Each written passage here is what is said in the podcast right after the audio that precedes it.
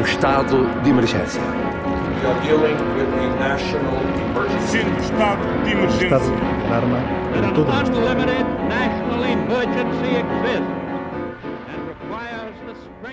Bem-vindos a mais um episódio do Estado de Emergência, o podcast do Mapa. Hoje temos aqui eu próprio, Eduardo Proença, a Rosa Barreto e o Pedro Lopes.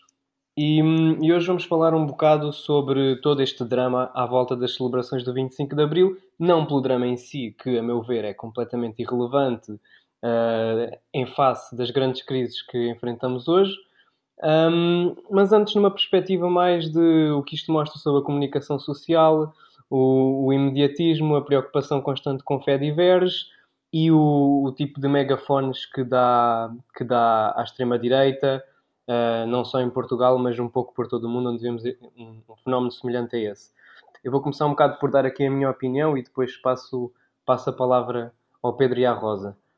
Um, e a meu ver, eh, epá, eu tenho sempre um bocado de dificuldade em lidar com este tipo de notícias sobre, sobre mexericos, que é o, o, depois o, é o, o Chega diz uma coisa, ou o CDS diz outra, e depois o Ferro Rodrigues responde, e para cá, para lá, e depois há petições, e depois como o menino está a fazer uma birra muito grande, toda a gente lhe dá atenção, e há umas contra-petições, e portanto anda toda a gente aqui numa, numa lógica de alimentar o mau comportamento, de alimentar o, o- a polémica, a confusão, e entretanto temos os Estados Unidos à beira de uma guerra com o Irão e ninguém está a ligar nenhuma.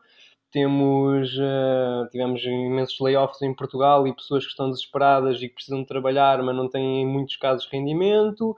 Temos situações de uma crise de saúde mental. Ahm, mas pronto, o que interessa aqui é realmente este ponto famosíssimo, importantíssimo, de que uns acham uma coisa, que as celebrações devem ter menos pessoas, outros acham que não devem haver celebrações, e outros acham que deve haver celebrações, e... Opa, pronto, para ser honesto, acho isto uma completo, um completo fé de e um disparate. Mas acho que aqui o que interessa não é tanto a situação em si, mas percebermos o que é que isto revela sobre os mídias no geral, como constantemente recompensam o mau comportamento, e acho que aqui o grande exemplo é, é o Donald Trump nos Estados Unidos, que recebeu milhares de milhões de, de dólares em, em mídia só na- nos telejornais, a atenção que lhe davam e, e a forma como isso propeliu a sua, a sua ascensão ah, para o poder. Ah, ele não teve de gastar muito dinheiro no processo eleitoral porque os próprios mídias lhe davam a atenção toda que ele precisava, recompensando constantemente as polémicas idiotas que ele vinha trazendo ao de cima. E a, e a minha questão, aqui acho que- era para discutirmos hoje, era um bocado como é que nós conseguimos eh, lidar com isto enquanto forças alternativas, enquanto propostas políticas eh, de esquerda eh, que vêm questionar o sistema, que vêm eh, oferecer soluções para os problemas, quando vemos que temos os principais conglomerados mediáticos constantemente a focarem-se em questões que, que são lesivas para o debate público, que, que envenenam eh, toda a discussão. E, portanto, quer dizer, como é que nós podemos lidar com isto? Se temos de tentar jogar as regras do jogo, se temos de tentar construir alguma espécie de, de mecanismo alternativo de comunicação. Ah, em Portugal não há, não há nenhuma propriamente cadeia independente ah, neste momento com larga suficiente, uma cadeia mediática suficiente para, para, para, para servir como alternativa aos grandes grupos que temos, o Cofina, a empresa, a Mídia Capital, ah, e portanto, quer dizer, como é que a gente lida com isto? Será que devemos impulsionar, que a esquerda devia impulsionar a criação de um, de um, de um conglomerado alternativo? Será que devemos tentar ah, obrigar os mídias tradicionais a- a adaptarem-se ao nosso foco ideológico, a denunciar o, o enviesamento do, do, do enquadramento que eles fazem das questões? Hum, enfim, acho que é uma questão um bocado complicada, a meu ver, é, é um bocadinho por, por faccionismo e, e sectarismo que, que não somos capazes de ter uma visão de, de conquista de poder em que a esquerda toda se reunisse numa sala e dissesse: epá, a gente agora tem que ter uma estratégia de comunicação, como é que a gente dá aqui a volta ao sistema, como é que fazemos para, para contornar esta coisa que é sempre que há um debate qualquer na televisão para as eleições legislativas. Uh, as perguntas são sempre as mesmas, são sempre com um determinado framing neoliberal, determinados pressupostos económicos a favor do mercado livre, sem restrições ou com muito poucas restrições, sempre a perguntar quanto é que custa isto ou quanto é que custa aquilo. Um, e portanto, como, como, é que lida um bocado com isto? Quais é são as alternativas possíveis? Uh, Porquê é que não há nada que seja feito nesse sentido? Porquê é que a esquerda constantemente joga as regras do jogo? Um, e vocês agora dizem naturalmente aquilo que acharem sobre este assunto. Portanto, passa primeiro de tudo a palavra ao Pedro Lopes. Bem, olá. Uh, eu acho que lançaste aí dois assuntos diferentes uh, para conversarmos aqui eh, parece-me que, se calhar, em pouco tempo faça a dimensão desses mesmos assuntos. De qualquer modo, uh, por um lado, falas da imprensa e da, uh, do facto de estar nas mãos da, imprensa a definição do que é assunto e, mais importante, do que é assunto político.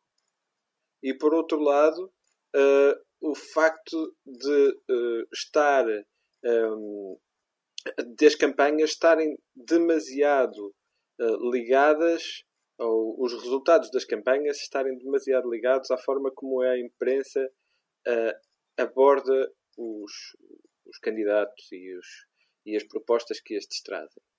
Porque quer um dos pontos, quer o outro, um, me causam alguma, alguns arrepios, porque parece que uh, estamos a ter a, a, notícia deixa de ser apenas informativa e passa a ser valorativa. Isso é preocupante. Esse, esse valor, uh, essa valorização de, dos comportamentos e valorização das propostas e valorização de, dos assuntos, uh, essa valoração é, uh, não deve caber à imprensa, por um lado. Por outro lado, é preciso tratarmos este, estes dois assuntos de forma distinta para não corrermos o risco de, uh, num determinado momento, sermos confrontados com acusações, as típicas acusações de que estamos a envolver-nos na liberdade de imprensa, na liberdade editorial, em todas as liberdades associadas ao jornalismo que nós não queremos, nem acho que devemos eh, sequer tentar um, abordar, porque não, não temos qualquer hipótese, é um caminho uh, que está muito minado uh, e que qualquer mal-entendido uh, pode dar aso a, a divergências fortíssimas de, de, opinião. Por isso, passando a dividir estes dois assuntos, lá está, na, pela importância que, que têm no, nos resultados eleitorais, eu diria, por um lado, uh, por ordem de importância, o segundo uh, é triste que hoje em dia os resultados de, uh, eleitorais estejam muito associados à forma como as campanhas são conduzidas um, e acompanhadas em termos jornalísticos. Uh, tu dizes o Trump não gastou muito dinheiro porque tinha o acompanhamento mediático, mas tinha o acompanhamento mediático porque gastou muito dinheiro. não é uh, uh, não é bem assim. Não gastou por outras vias porque tinha aquela via garantida por força dos investimentos. Mas nem é tanto isso que me preocupa. Preocupa-me é a forma como se estão a criar clichês jornalísticos em volta de, determinados, de determinados assuntos. E um deles abordaste aí, o facto de uh, cada vez que alguém de esquerda apresenta uma medida de forte impacto social, um, ehm, aparecer logo o jornalista a perguntar. Não é a oposição que pergunta, é o jornalista que pergunta. Como é que vai gastar esse dinheiro? Em quem é que vai, onde é que vai cortar para dar esse dinheiro? ou seja, o próprio jornalista está a fazer o tal juízo valorativo, esse tal valor da proposta em função do despesismo da esquerda. Está, o jornalista está a colar a medida da esquerda à despesa. E essa é, é, é uma tristeza e é algo que, enfim, eh, podíamos eh, conversar um pouco mais sobre como é que achamos que, poder, que poderia ser uh, não direi combatido, mas como é que se poderia tentar mudar essa mentalidade, diga, essa forma de conduzir o, o, o debate político. Quanto a, a, ao primeiro ponto, ao outro ponto, ao, a, ao facto de haver um, de, de ser a imprensa que define aquilo que é assunto, bem, um, eu diria que era muito importante os políticos também se darem ao respeito nessa, nessa matéria. E isso está muito, está muito uh, ligado ao facto de os próprios políticos, os partidos, os movimentos associativos de natureza política não se darem ao respeito. Porque também eles estão dependentes um pouco desse mediatismo e desses assuntos do dia. Como vemos quando vem cá uma ativista uh, visitar Portugal e de repente temos três, quatro associações ambientalistas uh, que, que, aparecem diariamente na imprensa com os seus, com os seus dirigentes a, a, a falar sobre os seus assuntos, a exporem as suas causas, o, o que faz com que eles próprios fiquem agradados com, com o facto daquilo ser um assunto do dia. Uh, portanto, se calhar o facto, a imprensa tem essa capacidade de definir o que está o, que são os assuntos do dia, porque uh, há muita gente interessada nisso. Eu, portanto, eu não trataria tudo isto como um feriver, como tu fizeste. Eu não diria que, está, que estão em causa uh, não assuntos ou assuntos menores. Eu diria que está em causa é o condicionamento do pensamento ou o condicionamento da discussão pública. Porque não é menor uh, discutir se celebra ou se não se celebra o 25 de Abril. Porque isto é o, é o choque entre diferentes visões políticas. E é, é o, é, o não o, é a possibilidade de, ver, de vermos nas, nas forças políticas, no caso que estão no Parlamento, quais é que são as suas verdadeiras interpretações acerca destas efemérides. Portanto, isso não é um não assunto, nem é, não é um fediver. É um, agora, o peso que, uh, que isso tem, o tempo que isso ocupa na imprensa, é que é preocupante. Porque está, efetivamente, na minha opinião, a conduzir o, o pensamento. Está a conduzir o pensamento coletivo, num determinado sentido. E uh, daí eu dividir, no fundo, a, a, a, tua exposição nestes dois pontos. Eu acho que, um, passando a palavra à Rosa, podíamos aproveitar os próximos minutos para discutir ou para abordar isto nessa, nesta dupla acessão. Por um lado, o peso do, do, da comunicação social na criação de juízes de valor acerca dos candidatos e das candidaturas, e por outro, o peso da comunicação social na, na uh, definição daquilo que são os assuntos do dia. Vá, Rosa, que tens a dizer? Sei que eu não disse um enorme, um conjunto enorme de disparates. Olá. Não, Pedro, tu nunca disse disparates. Rapaz muito refletido. um, relativamente às questões que tu colocaste, eu acho que, considerando que, que a imprensa, os médias são o quarto poder, não é? E que isto é já uma longa história, que não se remete apenas ao século XX, obviamente que os jornais são muito mais antigos, mas quando introduzimos a televisão a coisa adquire logo outra, outra dimensão e quando vêm, enfim, os canais uh, da internet, sejam eles quais forem, não é? Um, eu acho que uh, há uma questão que estás aí a esquecer, porque sendo ela o quarto poder, não te deves esquecer das agências de comunicação, não é? Não é por acaso que para enfrentar o quarto poder ou seja, para fazer uso do quarto poder, não é para enfrentar, muito pelo contrário. Uh, para fazer uso do quarto poder foram criadas as agências de comunicação, não é?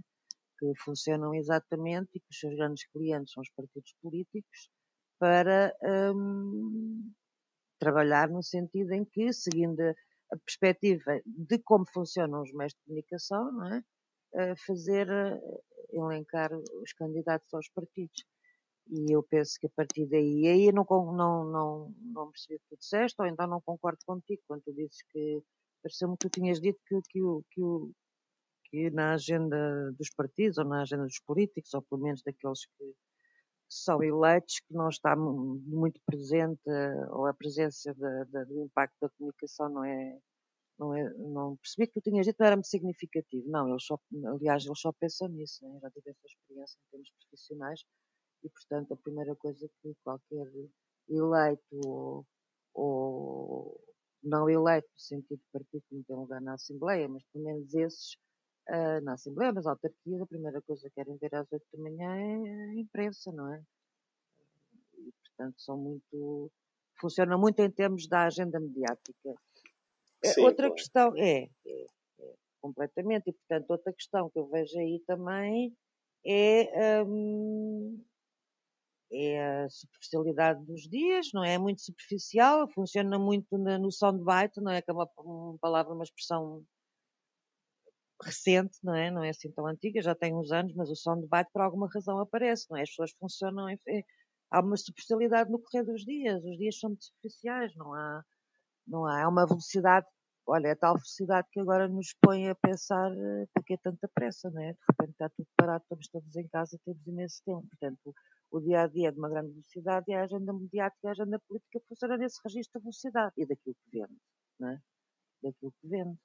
Um, e, e, outra questão que também é, é complicada é, um, também tem vindo a ser discutida em Portugal, é a questão da não haver diversidade, não é? E a questão da diversidade em, em Portugal, se nós pensarmos um pouco, é, foi-se perdendo, não é? Tu no século XIX e no princípio do século XX tinhas imensa imprensa periódica, imensa, é? era uma coisa impressionante. E, e, até à ditadura, obviamente. É? Depois, quando falamos da ditadura, se calhar já tínhamos tempo, tido, tido tempo de recuperar, mas depois entramos na, na lógica que existe em, em todo o mundo do ponto de vista do que são os médias.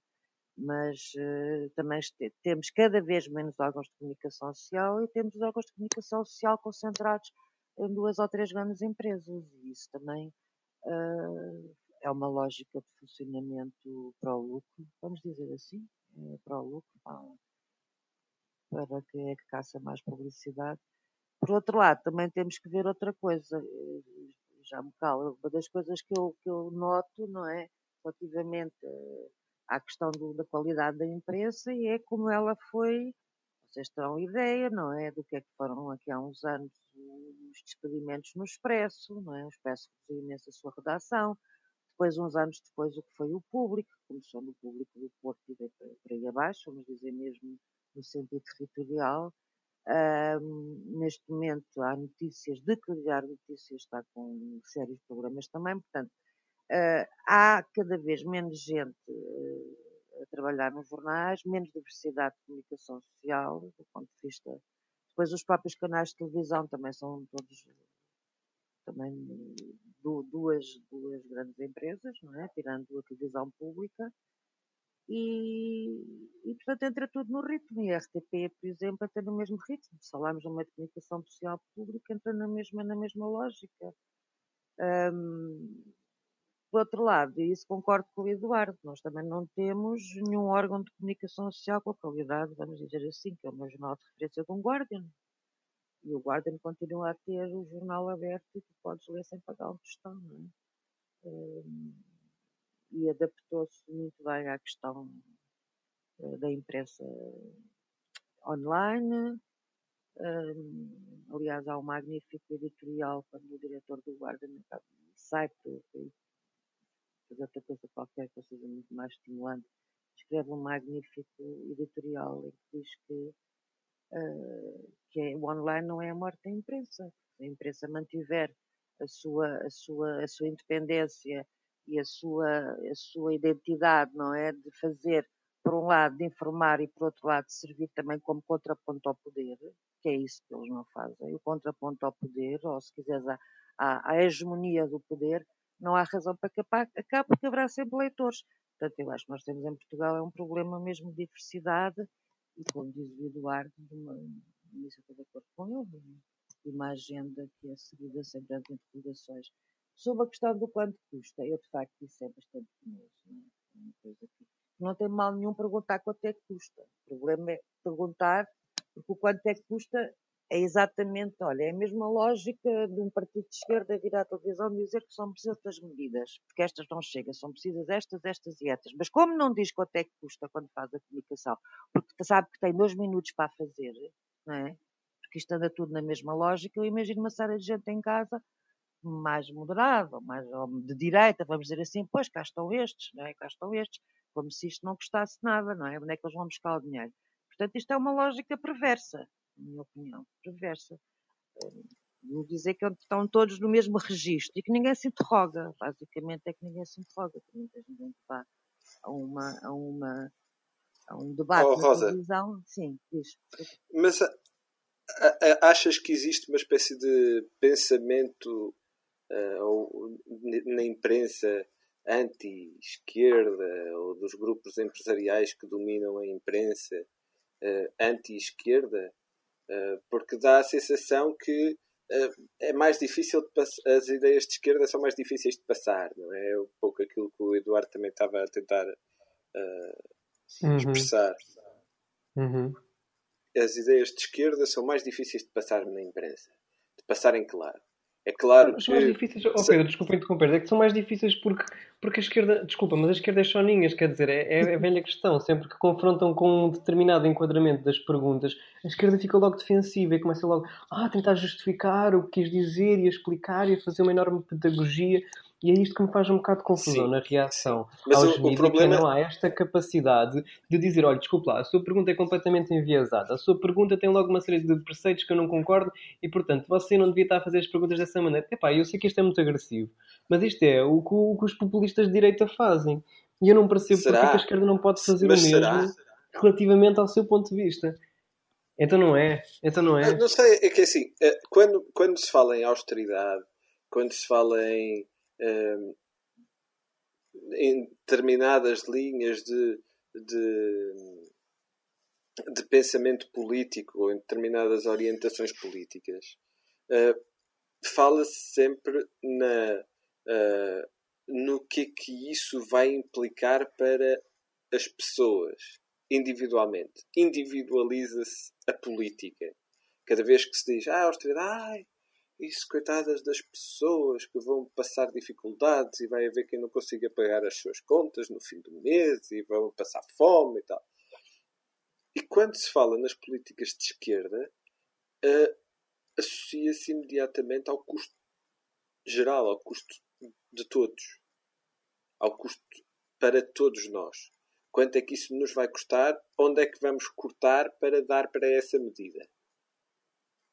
E se calhar estava na hora de alguém perguntar em determinadas medidas eh, de direita, em determinadas medidas eh, mais centradas na, na, economia ou nas empresas ou no, no desvio do dinheiro de, de, do Estado Social para a economia, alguém perguntar qual é o custo disso. Não quanto custa, qual é o custo, qual é a consequência social disso. Essa pergunta não, não, não se faz com tanta facilidade. Quando uh, aparece alguém a defender que uh, as empresas têm que começar a ter, se calhar, seguros de saúde para os trabalhadores, na lógica de gradualmente ir passando para o setor privado, também essa regulação um, da parte da saúde, ninguém pergunta, mas qual é o custo disso? E, mas ao contrário, quando alguém diz, não, temos que deixar de ter determinadas coisas, determinados seguros que as pessoas são obrigadas a pagar e o Estado faculta esse serviço, porque é um benefício para todos, a pergunta é imediatamente, mas quanto é que isso vai custar? Portanto, existe uma noção economicista ou financeira do Estado associada às medidas da esquerda, imediatamente a esquerda é logo colada ao despesismo do Estado, mas não se faz, por outro lado, para certas medidas da direita, a colagem ao custo social. Qual é o custo social? Qual é o Faz- social e qual é que é a justiça? Eu acho que é um bocado também por aí, não é? Que é que há uma hierarquia de valores completamente desfeita, porque o custo económico deveria ser uma coisa que vem como consequência de nós termos determinados princípios, não é? Ok, eu quero fazer determinada medida que vai numa determinada direção. E agora, depois de ter visto a justeza dessa medida, penso como é que vou pagar por ela. Parece que as coisas se inverteram todas. É assim, nós só pensamos em termos do, do preço. E depois, com base no preço, é que vamos fazer a opção. Epá, e aqui isto faz- faz-me imensa confusão porque é um bocado a questão que é assim. A- a- a- a esquerda parece que entrou neste jogo de que, para lidar com, com o problema que, que estamos aqui a falar, o, o que vai fazer é trazer uns economistas muito bons que respondem aqui à questão: ah, a gente paga, mas é indo buscar aqui desta maneira, e porque isto keynesianamente vai criar crescimento, que depois nananana. Epá, e entretanto já entrou no framing todo do custo, todo não custo, todo não custo, que devia ser uma coisa mais do meio e não do fim. Não é? Percebes o que eu quero dizer? Ou seja, não devia ser o fim em si, quanto é que custa ou quanto é que custa, devia ser o meio, não é? O, o- meio para atingir um determinado objetivo. Tem que ver com algum tipo de hierarquia de valores ah, humanos, sociais, que acho que é um bocado o que estás a falar, não é? Mas quando. Agora, quando... como é que se dá a volta à situação? Sim, é, bem, então, mas parece que estás a indicar que ah, não é tanto uma questão de imprensa, mas será mais uma questão de comunicação. Portanto, o, o problema não está na forma como a imprensa aborda estas temáticas. Estará na forma como os, os partidos de esquerda, os políticos de esquerda, as pessoas com ideias ah, com, com ideias de mais sociais não sabem expressar-se? É isso tem um problema de comunicação? Eu acho que tem um problema de comunicação. A gente está tão habituados a perder que sente-se naturalmente tímidos perante o poder. Agora, há aqui outro ponto para além disso, que é, não é só um problema do- do- dos protagonistas de esquerda. É que estamos a falar, como a Rosa muito bem dizia há bocado, isto são dois conglomerados nas televisões, basicamente. Ou um terceiro, se contarmos ali também com, com o Correio da Manhã TV, que não é de desprezar, não é? Epá, e de repente, eh, esses são co- conglomerados, são detidos por grandes empresas e, surpresa, surpresa, a perspectiva que eles passam é a perspectiva das grandes empresas. Epá, e tantas tantas, quer dizer, há aqui um, um interesse económico por trás que é preciso combater. Agora, a questão é, nós conseguimos mobilizar um interesse económico também ah, ah, antagonístico a esse status quo? Ou simplesmente tentamos constantemente navegar nessas águas tumultuosas com uma perspectiva que lhes é alheia, que lhes é invasiva, que, que, que os põe em risco? E aqui, ah, voltando um bocadinho ao- à minha primeira intervenção, sem, sem, sem, sem, sem querer puxar demasiado a brasa à minha sardinha, mas é esta ideia de que porquê que não se consegue lançar uma espécie de televisão de esquerda da forma como, por exemplo, ah, foi criada a Fox News ou o Observador, com uma perspectiva muito marcada ali numa determinada direção, porque é que a esquerda não é capaz de fazer o mesmo com um interesse económico por trás, que neste caso teria de ser um interesse ligado hum, a- a- aos trabalhadores, a- às pequenas empresas, ah, que têm interesses muitas vezes completamente opostos aos grandes conglomerados, à economia social, o que quer que fosse, ter um- uma própria fonte de financiamento que se traduzisse num- numa cadeia mediática ah, com um interesse, pá, tipo luta de classes mediáticas, percebes o que eu quero dizer?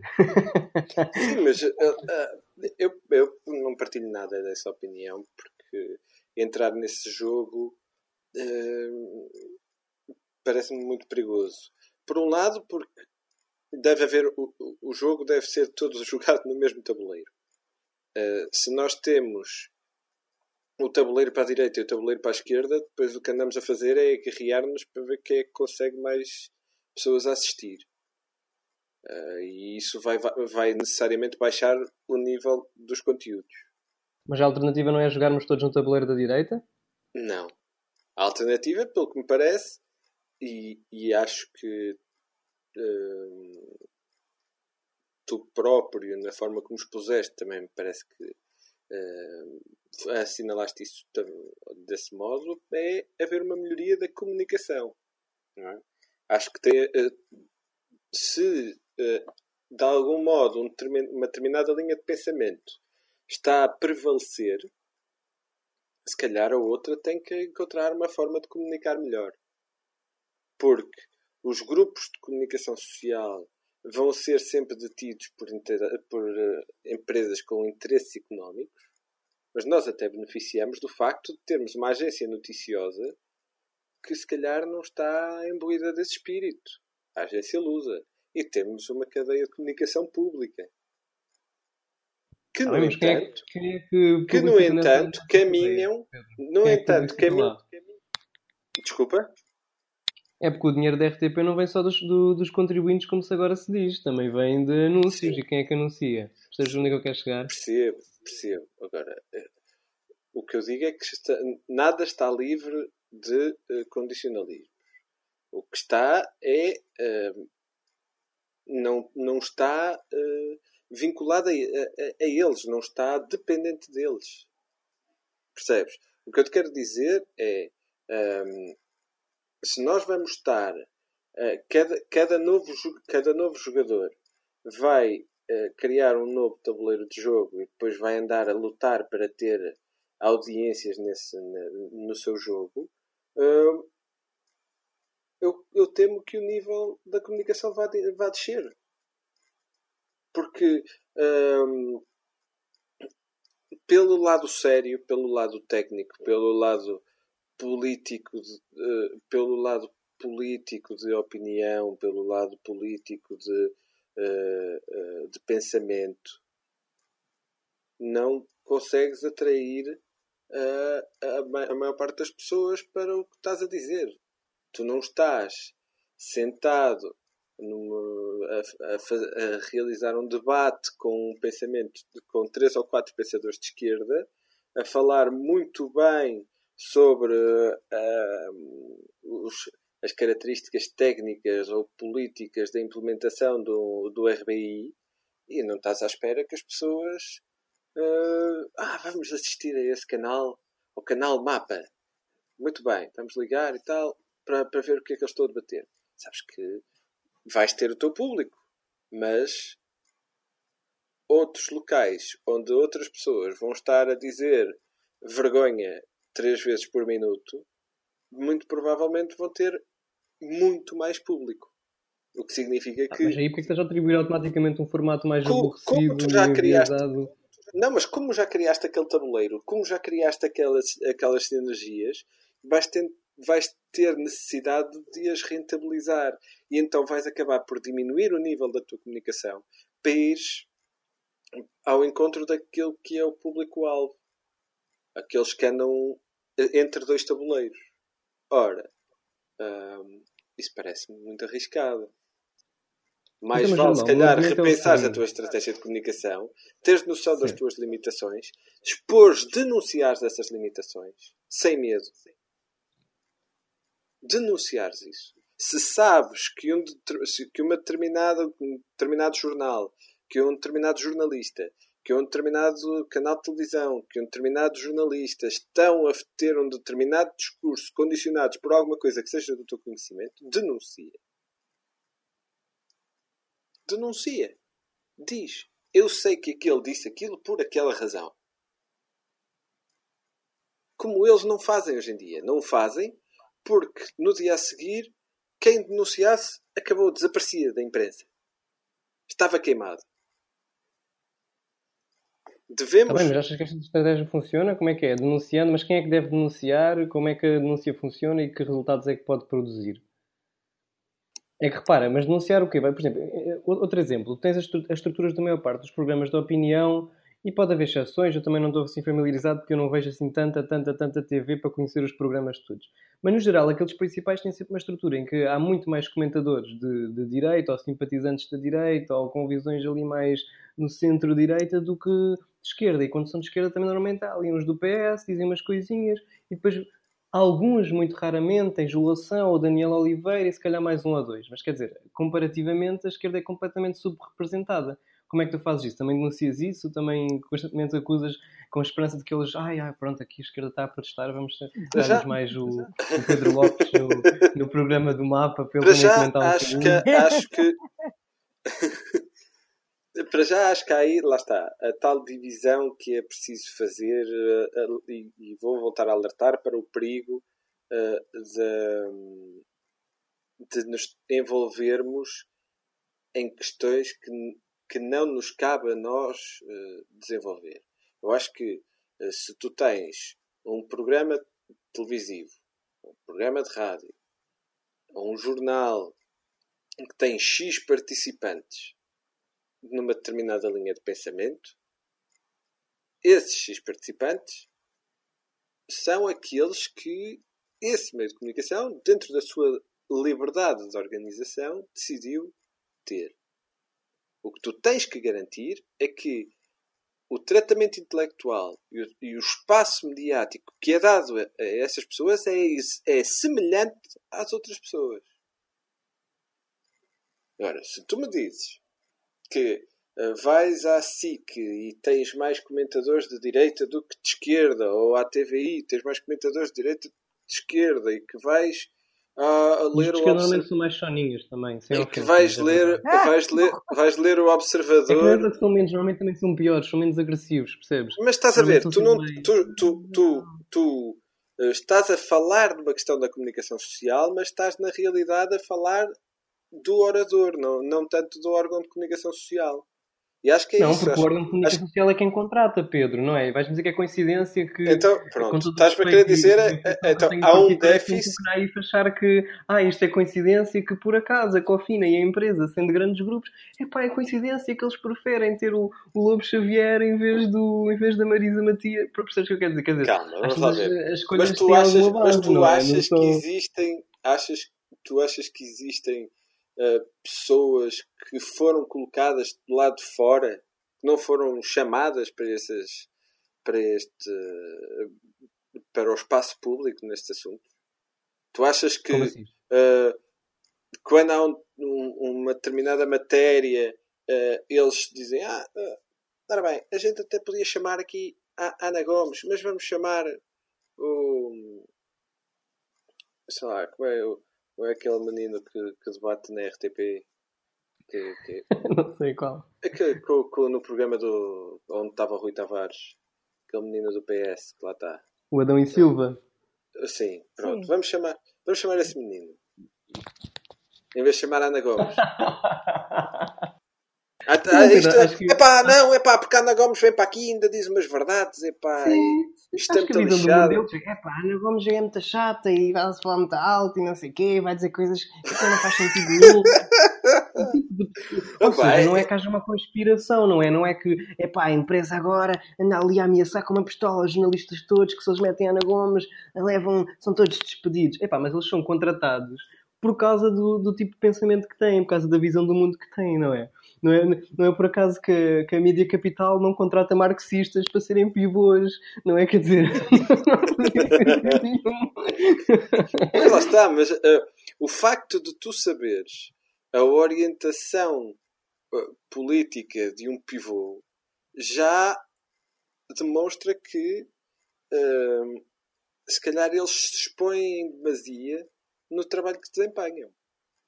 E eu acho que era por aí, e eu acho que era muito interessante eh, abrirmos eh, esse debate no, no mapa sobre o papel da imprensa, o papel dos jornalistas na- no diálogo político, mas hum, temos que eh, começar a, a dividir bem eh, os assuntos e a pensar bem nos assuntos. No fundo, esta divisão de. Bem, há maus oradores, há más escolhas, há, há, há um problema de comunicação da esquerda ah, ou há condicionalismos que são criados nessa comunicação pela própria comunicação social. Acho que ah, é. há claramente um problema na, na exposição dos assuntos. Há claramente. Mas ah, é condicionado pela imprensa? É que nós temos o caso, por exemplo, de- de- do público nos artigos de opinião. Há muito boa gente de esquerda a escrever. E nós temos acesso a isso. E que eu saiba, não há condicionalismos ao que ali é escrito. Mas uma coisa que a imprensa escrita não tem, ah, salvo naquelas coisas horrorosas que são as colunas de comentários, mas que não tem, ah, é contraditório. As pessoas escrevem, podem demorar o seu, tempo a escrever o artigo que ali está e não têm contraditório. Mas a questão não é só as próprias pessoas ou sequer eh, se são eficientes a comunicar ou não são. Eu acho que aqui a questão é que o próprio ambiente que há, não é, de comunicação cria uma espécie de senso comum, uma espécie de noção do que é que é possível ou não é possível, do que é que é sensato ou não é sensato. E eu acho que isso é que é o mais poderoso do que tudo, mais do que uh, a influência de pessoa X, pessoa Y. Não. É esta ideia de que se cria uma espécie de enquadramento para tudo, que é, é pá, pois o sistema, é, para já o capitalismo é, é um dado adquirido, nada, nada o põe em causa, nem a crise de 2008, nem esta situação do Covid, nem o facto de que temos um crescimento cada vez mais anémico, de cada vez ser mais difícil termos um pleno emprego, parece que é um dado completamente adquirido. É pá, fantástico, não, não, não.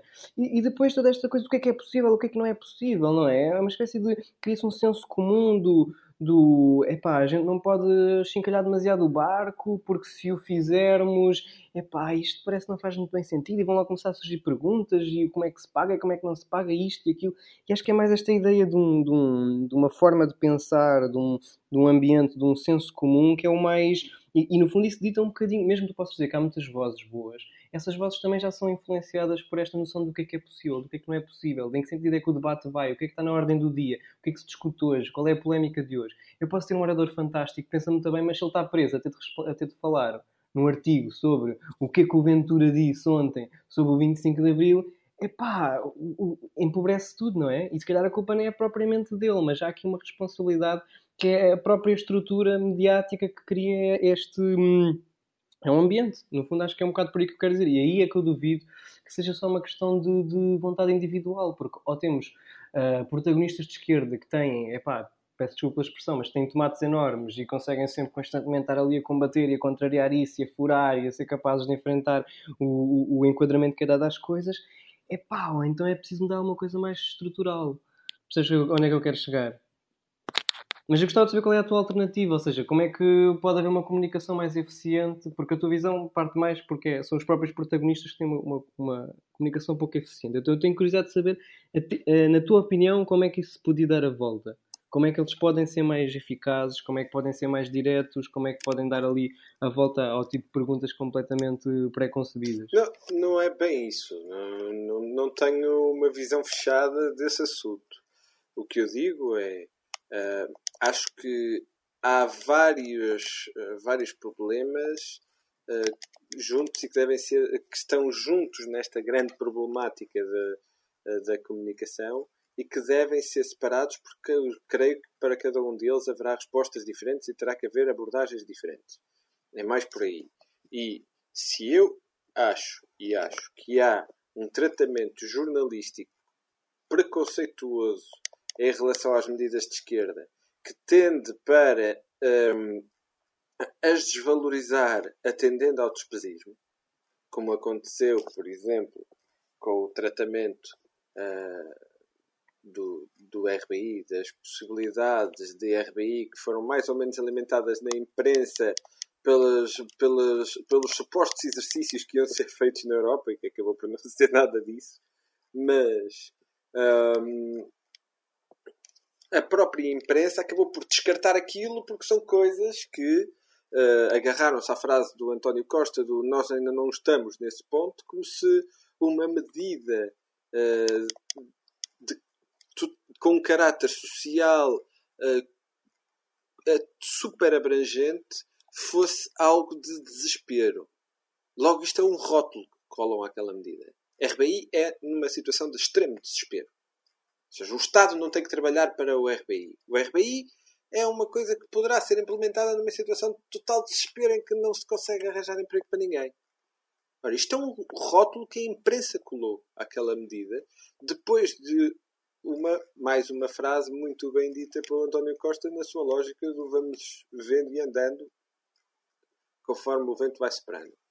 Um, isso é um dos problemas. Mas depois há outros problemas que lá está, que devem ser abordados separadamente, porque acho que efetivamente há, há uma deficiência no, na exposição pública de, de, das, das visões de esquerda mais progressistas, não tanto nas visões de esquerda mais conservadoras, que já são subejamente conhecidas e são muito bem apresentadas, mas as visões de esquerda mais progressistas têm dificuldade de exposição porque efetivamente não há pensadores bem demarcados em que, em que se diga uh, para estes assuntos uh, temos aquelas pessoas a quem recorrer e dali nós vamos ouvir bom pensamento acerca disto.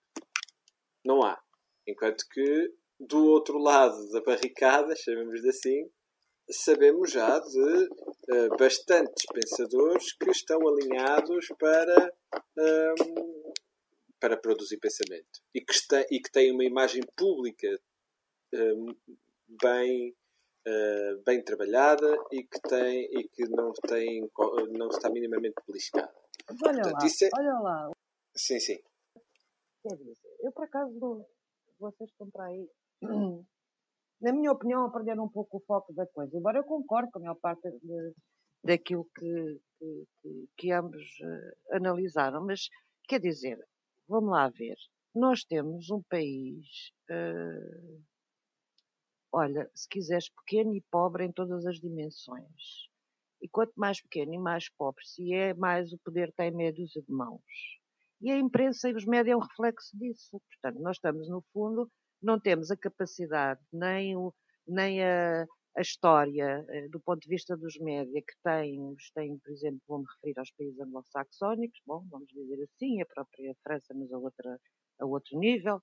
Uh, e, portanto, o que nós temos é aquilo que eu dizia há bocado, nós não temos pluralidade, nem quem detém os meios, nem do ponto de vista das vozes, não há pluralidade. E eu aí concordo com, com o Eduardo, quer dizer, então, é, está tudo no registro do senso comum. Não há pluralidade, não há profundidade, há uma lógica absolutamente economicista, uh, há uma lógica de que a, própria profissão perdeu imenso, quer dizer, tu não tens os jornalistas que tinhas há uns anos atrás, pese embora de haver alguns e continuar a haver muito bons, não é por aí, e há alguns jornais onde se nota que há um esforço uh, digno de se, de se, informar e de se fazer e de se alertar e de, se, e de denunciar e de fazer. O, o, jornalismo de investigação está pelas ruas da amargura. É raríssimo, tens algumas boas reportagens. Há um jornalista que, pronto, lá tem o amém do chefe para fazer uma reportagem, que é uma coisa que, obviamente, quer dizer, jornalista vai dedicar a uma reportagem durante os tempos, isto custa dinheiro, não está a fazer. Então faz as duas coisas, que é o mais natural. Tens as, tens as, as, as redações cheias de gente precária, tens as redações cheias de gente com medo, é que não tenho as menores dúvida disso. E, portanto, não havendo essa polaridade, num país minúsculo, em que duas a três agências, se calhar nem tanto, se calhar duas, tomam conta de tudo e onde, onde as agências só lutam é por ter a conta dos partidos, quer dizer, epá, e qual é o papel da esquerda aqui? Eu, eu nisso, quer dizer, acho que é o como o Eduardo diz, é o senso comum.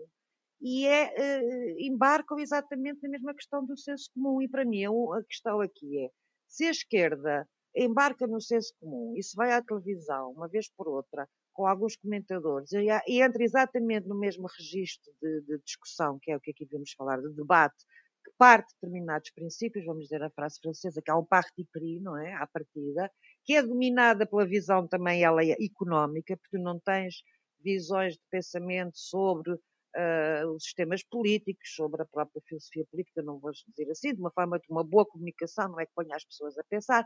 Não há uma, não há uma discussão sobre as alternativas, nunca se discute as alternativas, nunca se discute as alternativas, é raríssimo, lá aparece um comentador ou outro que, que, que, faz referência a isso, mas depois do outro lado tem uma pessoa que está a perguntar, vou dizer no limite, pronto, como isto ficou aqui como uma imagem, quanto é que isso custa, certo? Quanto é que isso vai custar?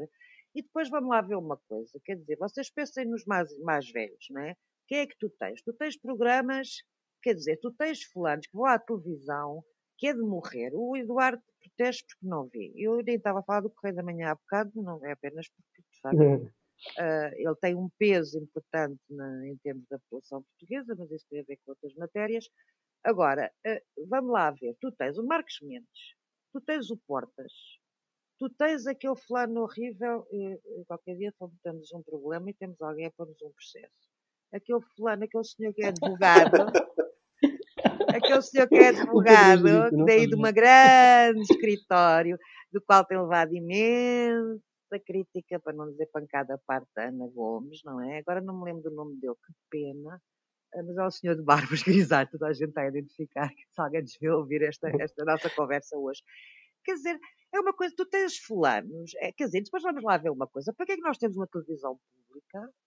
É que nós só temos um meio de comunicação que podia ser verdadeiramente, podia fazer a diferença, de serviço público, que é que encerra, a Lusa tem uma componente de serviço público, a Lusa tem um contrato de serviço público, o Estado mete imenso dinheiro na Lusa.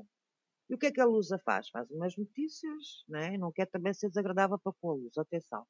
Mas a Lusa faz uh, uma, é uma agência noticiosa, põe cá fora no formato noticioso, e o que é que fazem os jornais? A maior parte das vezes copy-paste da Lusa, copy-paste Replicam, exatamente. Exato. A Lusa... E, portanto, temos uma agência noticiosa que é suposto cumprir o serviço público, temos uma RTP, e tu na RTP tens, um, por exemplo, o, o canal eu acho que acho que eles estão cada vez piores todos. Tens o Jornal da Noite 360 que eu costumo ouvir.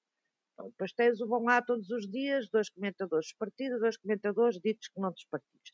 Tu tens lá um, um fulano que tem, enfim, quer dizer, uh, o Marcelo Dil, que é um homem interessante, mas pronto, um bocadinho datado neste momento, embora eu acho que ele tem, podia ser melhor, ele tem mais cuidado que aquilo. E depois tens lá o outro fulano que é do CDS, ou era do CDS, agora também não me recordo o nome, eu hoje estou a ter uma branca com o pessoal de direita, rançosa. Pá, eu ouvi esse fulano, eu por acaso nunca vejo isso, mas uma vez estava a ver aquilo, o homem estava a dizer que o Bolsonaro era ótimo. Quer dizer, desculpem lá, não é? Mas não, mas não teve contraditório nenhum, porque o Marcelo é um homem muito educado, não é verdade? Pronto. E, e, e, quer dizer, quando tu tens isto, ou tens o, o prós e contras, quer dizer, as pessoas ah, refilam imenso nos diretos, ou, ou em simultâneo, ou no dia seguinte, parece impossível. O prós e contras é que tens coisas piores que a televisão tem. E ninguém põe aquela mulher na rua. Ninguém põe aquela mulher na rua. Aquilo é um programa digno, não sei de que tem convidados e não tem contra, quer dizer, tem contraditório quando algumas pessoas dão o peito às balas e porque o assunto lhes interessa, eu acham que é importante, vão lá e depois são olha, como a Angela Barreto Xavier, na questão, quando foi discutida a questão das identidades, ou do, não foi das identidades, foi mais da questão do neocolonialismo, foi achincalhada por um palerma de um homem chamado Castelo Branco. Lá veio ter outro processo, eu ouvi isso, quer dizer, um direitolas horrível, extrema-direita, que achou por bem achincalhá-la, não é? Quer dizer, nunca mais lá põe os pés, uma historiadora de renome como é a Angela Barreto Xavier, não é? E também estava lá o, enfim, não vou entrar mais em, em pormenores. Portanto, eh, quer dizer, o que é que a televisão pública faz? O que é que ela oferece de diferente? Eu, se quiser ver notícias internacionais, ou vou para os canais internacionais ou não vou para a RTP, porque a parte internacional é fraca. Porquê? Porque a gente nem sequer tem correspondentes, pá. Nós nem sequer temos correspondentes. Vocês vejam bem quem são os correspondentes? A RTP tem dois, um em Madrid e em Paris. Eu até gosto imenso da correspondente em Paris. Depois não tens qualquer jornal digno desse nome, ou televisão digna desse nome. Tem que ter capacidade financeira para ter correspondentes, pelo menos nas principais capitais da Europa, da União Europeia e dos Estados Unidos. E do Brasil, não é? Portanto, quer dizer, com, com, esta, com este panorama, eu, Eduardo, eu não vejo muito bem como é que será a alternativa do ponto de vista é muito difícil entrar neste. Tu podes ter jornais independentes, podes hoje em dia ter neste podcast, como nós temos este, é? que as pessoas podem ouvir a alternativa, mas entrar no meio dos média é muito complicado. Eu preferia que houvesse mais exigência, é? mais exigência, mais crítica, mais denúncia. Por isso é que eles já há pouco falámos da Ana Gomes, por isso é que eles agora convidam a Ana Gomes, porque ela tem, um, tem uma preponderância o facto de ter sido deputada europeia, não é? Portanto, ter voz, mas a Ana Gomes qualquer dia deixa de ter voz, não é? Ninguém a convida porque ela acham que ela é inconveniente. Levanta muitas leves, não tem medo, não é? Um, e, portanto, quer dizer, e não há muita alternativa. Quer dizer, a televisão digital, sei, uh, esta coisa de nós termos a assinatura dos, dos fornecedores de serviços, na nossa praça, e eu se for ver outros canais estrangeiros, não é, não é muito diferente. Não é muito diferente. Talvez quem faça melhor jornalismo, apesar de tudo, no meio disto, talvez a Al Jazeera. É? Quer dizer, dentro do que é aquilo que é esperado, a CNN também já não o faz. E, no entanto, quando apareceram, não, todo, todo, já não o faz. E assim que quando apareceu, assim que Notícias, como é canal de informação, era um canal bastante interessante. Agora estão muito pauperados, não é? Estão muito... Isso interessa. Interessa. Uh... Acho que também um bocado a questão é o formato do, dos, por exemplo, dos telejornais. Quer dizer, é, é, é, um bocado do tipo: todos os telejornais têm sempre um espaço para o desporto. E, ok, acho perfeitamente legítimo que haja um espaço, para o desporto. Mas é, há uma, uma quantidade substancial de um telejornal que dá sempre protagonismo ao que aconteceu com o Sporting, ou com o Porto, ou com não sei o quê. Epá, e quer dizer, porque nós estamos no meio de uma crise climática Quer dizer, porque é que não, não há todos os dias um espaço telejornal para nos dizer o que é que se está a passar em termos de uma ameaça existencial à nossa espécie? Eu tenho a impressão que no futuro, fazer quando alguém olhar um proposta. bocadinho para a nossa sociedade, vai ficar um bocadinho do tipo, então, mas estes gajos, estava o mundo a acabar eles queriam, era, era, não falavam disto, era uma Olha, coisa porque que é não, que não faz é essa proposta informação para a não RTP? comentava. Pois, mas quer dizer, será que lhes interessa? Será que, que dá audiências? Será que. Exatamente, Pois. fica aí com os Extinction Rebellion e com esses grupos e, faço, e, faço, e proponho que façam uma proposta, pá, arranjei um tipo bom em comunicação. Olha, que arranjo um tipo bom ligado às agências, que não seja de uma agência, mas que conheça a lógica das agências, basicamente uma pessoa de comunicação, faça uma proposta às televisões. Mas cá está, alguém vai ter que apagar, não é? Alguém vai ter que pagar esse, esse momento de televisão, não é? Tem que haver, quer dizer, alguém vai ter que o pagar, a televisão pública no. Pois, no- claro, eh, claro está. Mas cá está, mas não devia, porque fazer isso à RTP, uma proposta dessa à RTP, devia ser uma coisa de serviço público e não esperar que haja que, que, que a Margarina Vaqueira põe isso. Não usa óleo de palma, eventualmente. Sim, mas ah, A ah, Margarina sim. Era, era preciso haver, se calhar, uma maior preocupação com determinados temas, mas também ter algum cuidado para não cairmos só na lógica dos grandes temas. Porque se nós vamos entrar. Isto já, já. O mundo já tem uma tendência muito grande para a depressão. Se nós vamos andar só entre a extinção e o caos. hum, é Vamos- questão política, não é? Sim, vamos estar a- política. Eu acho que era, era muito interessante haver eh, programas para discutir as grandes causas. Para pensar eh, nas maratonas, nas, nas corridas de fundo. Precisamos, nós não temos nenhum, nenhum programa televisivo, por exemplo, em que se discutam as, as questões de fundo. Só se discutem quando são assuntos do momento. É, é a espuma dos dias. É.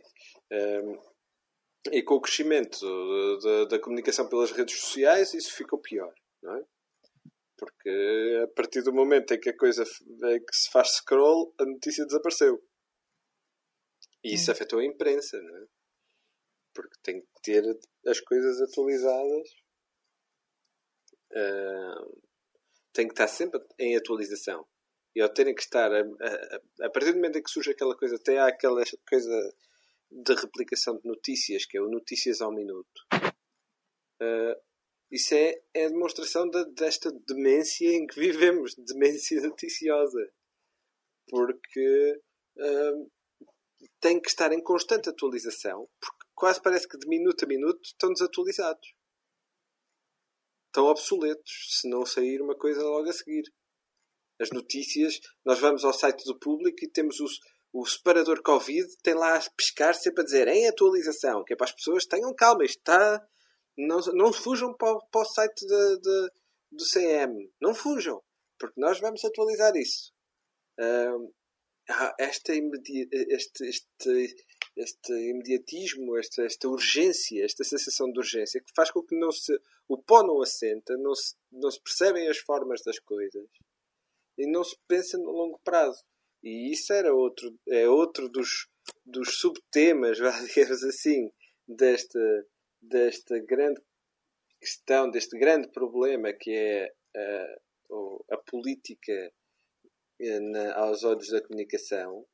Ahm, e que eu acho que merece muitas discussões muito mais aprofundadas e acho que devíamos começar a trabalhar nisso. Oh, Eduardo, tu que lançaste o tema. Epá, agora a responsabilidade é minha. Epá, onde é que me fui meter? Mas eu ia só complementar um bocado o que estavas a dizer relativamente ao imediatismo e para um bocado para fechar o ciclo e voltar um bocadinho ao, ao, ao início e, ao- e toda esta polémica do 25 de Abril enquanto paradigma e não enquanto propriamente o episódio em si que não interessa para nada. O que o imediatismo faz é, é, é realmente para esta recompensa do mau comportamento, não é? Que é, que é pá, este fenómeno, não sei quem agora queixa-se que isto aqui, o Ferro Rodrigues portou-se tão mal e disse não sei o quê, e de repente toda a gente vem atrás, e há uns artigos a favor e uns contra, e depois há uma petição que não sei quantas centenas de milhares de pessoas, e parece que nós, em vez de dizermos pronto, o puto está ali a fazer uma birra, deixa lá fazer a birra que a birra passa, parece que estamos todos a não, mas nós vamos fazer também uma contra-petição impulsionada pelo Manela Alegre e por não sei quem mais quem, e vamos também uh, combatê-los pelas mesmas. É pá, ignorem o puto, deixem o puto gritar, deixem o puto dizer, porque ele depois passa a birra e ele vai para o quarto de castigo e esquece e amanhã já se porta bem porque viu que não dá para chamar a atenção desta maneira. O, Mas problema, aqui com a o minha- problema é quando o puto Hum. uh, vai para o quarto fazer birra e no dia a seguir o irmão já faz birra também e no dia a seguir o filho dos vizinhos já faz birra também e depois quando vais a ver já tens os putos todos a fazer birra pelo mesmo assunto na mesma rua.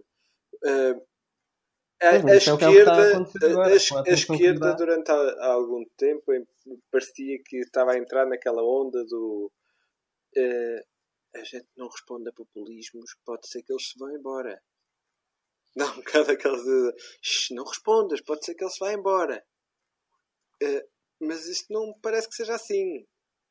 Depende do tipo de Os, populismo os que estás franjinhas falar. do não é? CDS, os franjinhas do CDS e os Venturas e não sei o que, não, não se vão embora. Aquele menino da franjinha que foi lá para a frente dizer aquilo não é um irresponsável. Aquilo tem.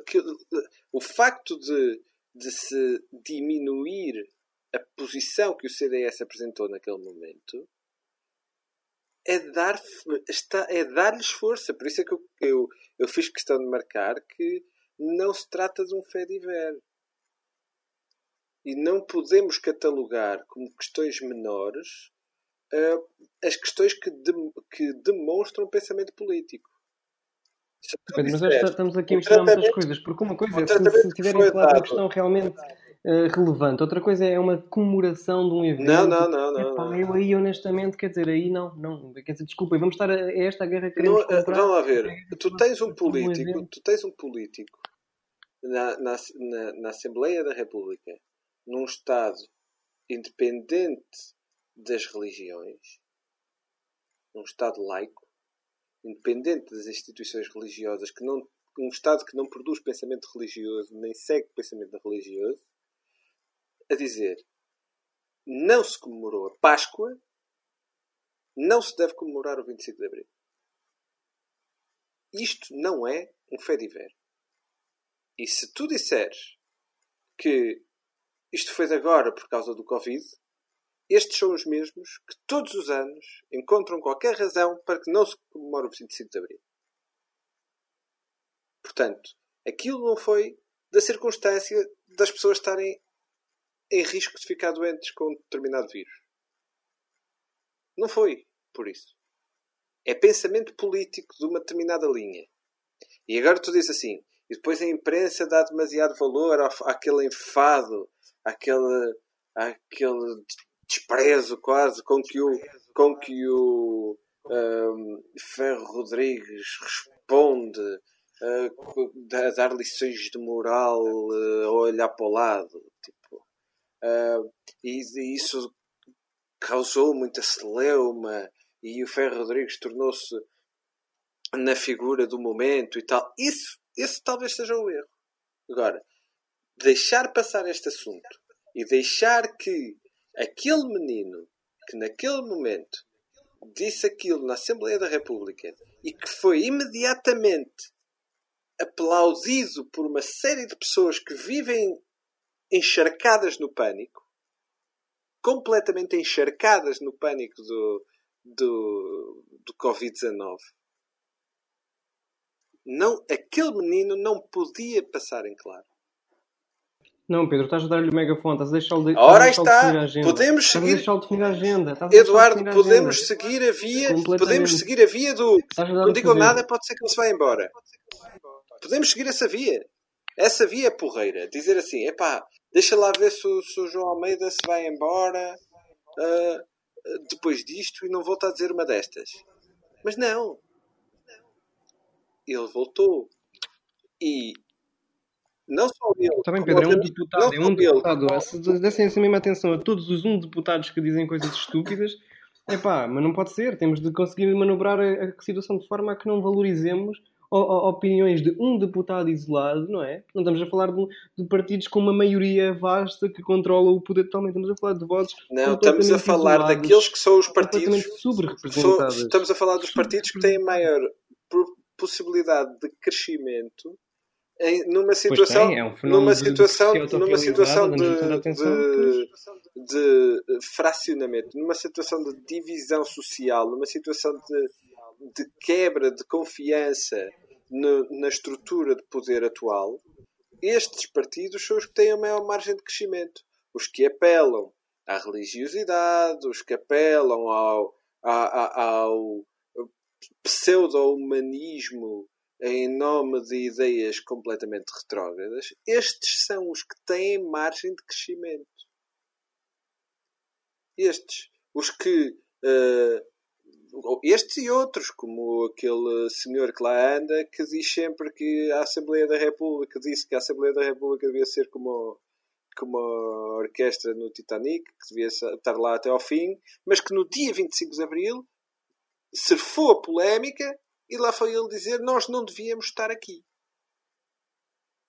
Portanto, Eduardo, se tu te calares e fingires de morto, os abutres não vão embora. Pelo contrário. Não podes não fingir de morto, mas podes definir a agenda política noutra direção. Pois, mas- Podes ser tu próprio, tomar o microfone e definir a agenda política num sentido completamente diferente. Podes falar, por exemplo, do que está acontecendo internacionalmente entre a América e o Irão. Podes falar das pessoas todas que neste momento não têm rendimentos porque não estão abrangidas pelas medidas, ou porque estavam na economia paralela, certo. ou porque as medidas não os abrangem de outro modo qualquer. E podes falar sobre isso em vez de estás a deixar. Ah, não, mas olha, o menino está. está- Pedro, mas, mas vou-te deixar responder e depois vou, vou encerrar, está bem? Já estamos.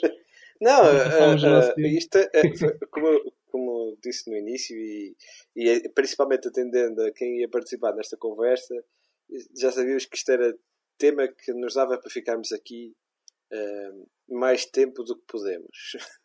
Um, e por isso acho que era muito interessante, se calhar, um, transformarmos este podcast numa edição de- do Mapa Pirata e eh, se calhar conversarmos mais à vontade, com menos restrições de tempo e alargarmos até o grupo eh, para, para percebermos as sensibilidades dentro do mapa a este assunto, para ver se de algum modo hum, podemos produzir aqui eh, pensamento político, porque eu acho que efetivamente há um problema de imprensa, há um problema de comunicação na esquerda hum, que faz com que seja muito mais fácil eh, eh, passar os- as ideias eh, populistas de direita e, e até algumas ideias populistas de esquerda do que as ideias mais progressistas de esquerda. E acho que nós podíamos muito bem eh, debruçar-nos acerca disso e há muita gente no mapa capaz de eh, produzir pensamento político acerca disso. Uhum. Então terminamos numa, numa de, de concordância, de acordo. A esquerda tem de ser mais estratégica, acho que também podemos retirar isto daqui. Tem de pensar mais em forma estrutural neste tipo de problemas. Nós próprios temos de pensar neles. E relativamente a este podcast, o estado de emergência, hum, cá estaremos também daqui a uma semana para continuarmos a debater este ou outros temas que, que, nos, que, nos, que nos surjam. Portanto, com isto nos despedimos. O estado de emergência. We are dealing with a national emergency. Estado de Estado emergência. de alarma em todo o